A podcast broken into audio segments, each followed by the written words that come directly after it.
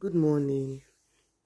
Thank you for joining in and for listening to my podcast.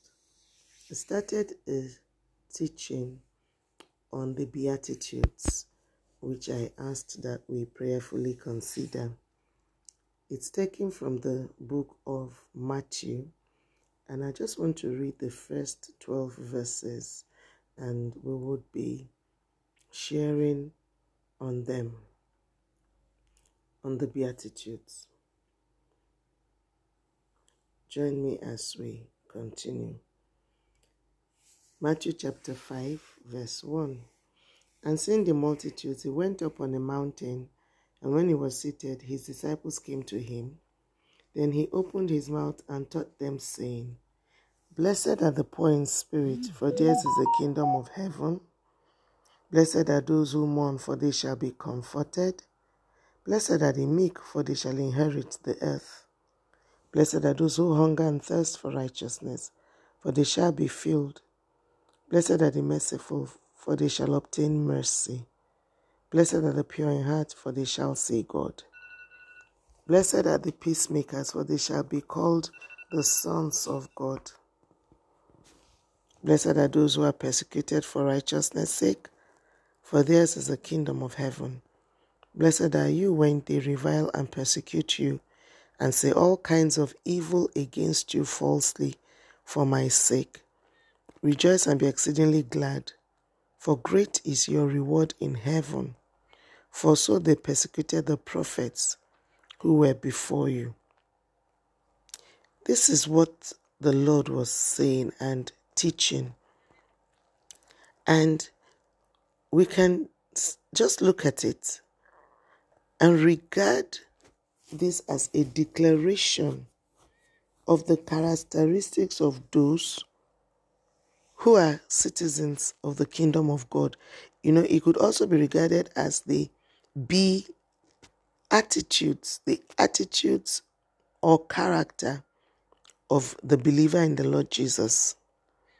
You see, the words spoken by Jesus affirms that there's a blessing that already exists and attached to this kingdom.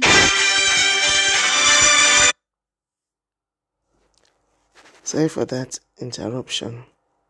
So each beatitude declares a group of people usually regarded as afflicted that they are actually blessed.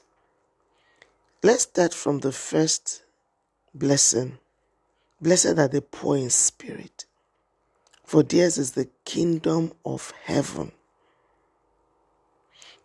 Poor in spirit, those who have a contrite heart, who have a broken heart, those whose hearts are not hardened, those who have a heart that is easily touched, is broken, that the Holy Spirit has access to.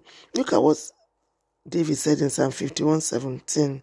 He says, The sacrifices of God are a broken spirit, a broken and a contrite heart. This, O God, you will not despise. What sacrifice you want to give to God? If you have a broken and a contrite heart, then God has access to you. You're not full of pride. You're actually humbled before God. You love the Lord passionately. And if He rebukes you or chastises you, your heart is broken. You, you, you take the rebuke, you take the correction in your heart, and you want to do right by God. Someone or such a person that has that kind of heart is also what Psalm 34 18 was saying. He says, The Lord is near to those who have a broken heart and saves such as have a contrite spirit. God sees humility. God says that you are teachable. God says that you are, you are correctable, if there's a word like that. I mean, even Isaiah in the Old Testament also in Isaiah 57 15 declares, For thus says the high and lofty one who, who inhabits eternity, whose name is holy. I dwell in the high and holy place with him, with him who has a contrite and a humble spirit, to revive the spirit of the humble and to revive the heart of the contrite ones, one who is who is sorry, one who doesn't want to hurt God. And Jesus said, Blessed is such a one that has that kind of spirit, for theirs is the kingdom of heaven. The kingdom of heaven is open to those who want to take correction. So, an attitude of a believer, a character of a believer, is one that has a humble spirit, is one who has a broken and a contrite heart, is one who can easily take correction. Even if it's a small child that is speaking to such a one who has a poor and a humble and a contrite heart, the person hears. Is someone whose spiritual ear is open unto correction, unto amendment. So the question is as a Christian, do you have a poor and contrite heart? Can you be corrected? Do you take correction? Are you humble before the Lord? Is the Holy Spirit in total and 100% in control of your spirit? The Holy Spirit is a gentle spirit. He is gentle, He is kind, even though He is powerful. Humility in the heart. Pride was what brought Lucifer down. Pride goeth before a fall, the Bible says. And we see it one whose heart is hardened, who is full of pride, who cannot take correction. That one stumbles and that one falls.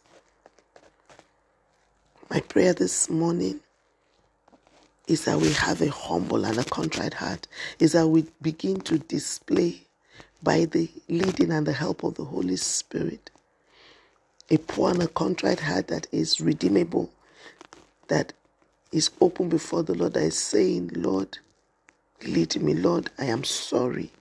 Lord, I don't want to I don't want to hurt you. So an attitude of a child of God that is heaven focused. A child of God that loves the Lord. One character you will see is that such a one has a poor and a contrite spirit. Such a one is humble before God and before all that surrounds that person. Humble can take correction from whoever and will actually act on that correction. May the Lord help us to develop that, to have that character, and for it to be our attitude today and every other day of our lives as we await His return in the name of Jesus.